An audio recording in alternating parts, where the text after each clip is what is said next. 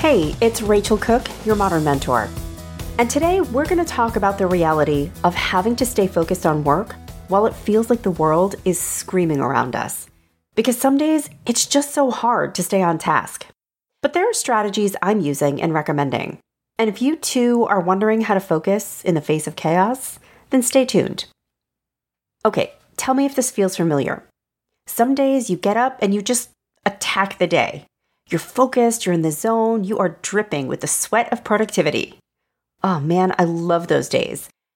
And then there are the days when the world just feels like it's on fire, like you're being pummeled by scary headlines, and the idea of trying to focus on work feels like a joke, but like not the funny kind. I've had enough versions of this conversation with people around me to know that it isn't just me. I think more of us than not are struggling these days to focus in the face of so much chaos and uncertainty. But still, the work has to be done. So, how can we take back that sense of control and tune the world out for just long enough to get the things done that our bosses, teams, clients, and customers are expecting from us? Well, here are some levers I've been pulling. First, I doom scroll and sweat on a schedule. I am old enough to remember a time when consuming the news actually meant getting to a TV or radio and like turning it on to find scheduled programming. And yes, before you ask, the TV was indeed in color. Do I wish we could return to those days? Honestly, not really. LinkedIn and the gram, on balance, they make my life better, I think. But the always on and ever present nature of social media makes it really hard to wait for the 7 o'clock news to air. I'm not disciplined enough to avoid social media altogether. I need my fixes during the day. So I book them into my calendar. Literally, every couple of hours, you'll find a 15 minute window reserved for scrolling, and then a 5 minute buffer for having some feelings. I live by my calendar completely, so I start and stop my scroll on time every time. When I finish scrolling, if the headlines have been rough that day, am I able to turn off my feelings completely? Uh, I am not. But because I know I have another date with Twitter in a few hours, I'm sort of able to set things aside until then. By building these scroll dates into my workday, it both helps me focus on the work at hand and it limits my need to spend evenings and weekends deep diving down dark rabbit holes. It's not a perfect strategy, but it helps a little. Are you a PR professional, journalist, marketer, or writer? Then you know the importance of Associated Press style. And you also know the frustration of keeping up with its ever changing rules and recommendations. I'm Mignon Fogarty, better known as Grammar Girl, and to help you with those challenges, I've created a course that you and your team don't want to miss.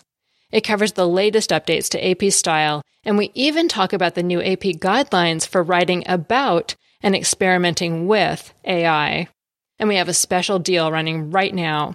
If you purchase the on demand course with the code MACMIL, that's M A C M I L, you get a $90 discount. So whether you're working on a pitch, a business agreement, or a story, don't let embarrassing writing mistakes hold you back. Get the course at bit.ly slash grammar on demand, all lowercase, and sign up with the code MACMIL. Next, I shift my focus from task to impact. It's hard to focus on designing a meeting or writing an article or meeting a client while the world literally and figuratively burns around me. But designing, writing, meeting, these are actions. They're the things I have to do. And when I'm struggling to get into doer mode, I remind myself why I'm doing these things and what impact my focus has the potential to deliver for others. I don't design meetings so I have pretty slides and workbooks. I design meetings so a group of leaders feels better equipped to lead their organization through change or to craft an employee experience that leaves their people feeling lighter and more connected. I write articles not to hear my own voice, but to offer perspective and actionable advice to others who may be struggling with a challenging workplace issue. By reminding myself of the impact my work has on others, I'm reminded of why it matters and while, yes, the fires raging around me are still distracting, they lose some of their power to call my attention away from doing something meaningful for someone else. Next, I reset my expectations for the day. I don't know about you, but I always seem to have like a million and four things on my to do list. So, on the days when my distraction is just untouchable, I prioritize things I can get done with less attention. I load my busy work into these days. I send invoices, I manage upcoming travel, I map out, but I don't write or edit key messages that I need to send to clients or prospects.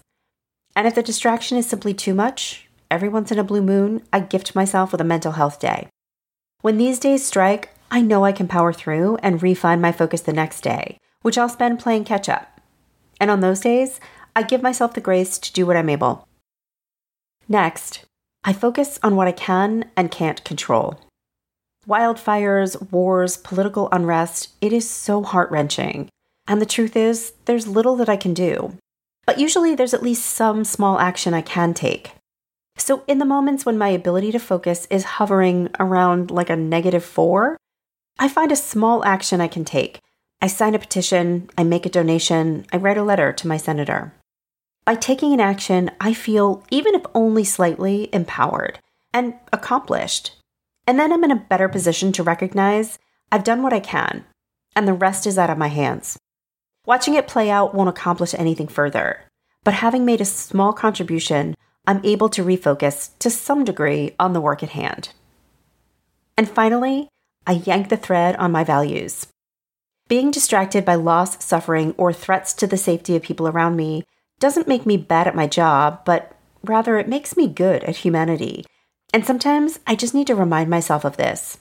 The empathy I feel for others whose homes are burning or whose safety is at risk is the same empathy that makes me an excellent designer and facilitator. My willingness to listen to both sides of a complicated moment in politics is the same willingness I have to listen to struggling teams during pulse check engagements. Sometimes just remembering this helps me to double down on my capacity for empathizing for listening well, and all the other good qualities that leave me hurting as the world hurts. And suddenly I'm able to access those qualities and really infuse them into the work I'm doing as soon as I'm ready to work again. Because offering myself grace in these moments is not really negotiable.